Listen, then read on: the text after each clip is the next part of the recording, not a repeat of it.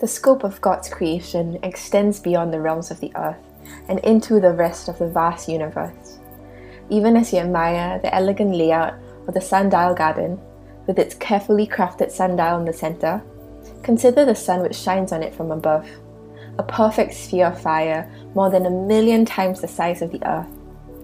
Since the world began, the sun has provided it with heat, light, and the energy vital for life to flourish. Doesn't this remind you of our God, who is the divine sustainer of all life? He knows and presides over all things happening in the world, where even the sun's rays cannot reach. The sundial before you also reliably tells the time each day. Reflect on how God is faithful and constant through all of time, and how He loves and watches over all His creation. Just as the sun rises anew each day, so God's mercies are new each day. Lamentations chapter 3 verse 22 to 23 reads, The steadfast love of the Lord never ceases. His mercies never come to an end. They are new every morning. Great is your faithfulness.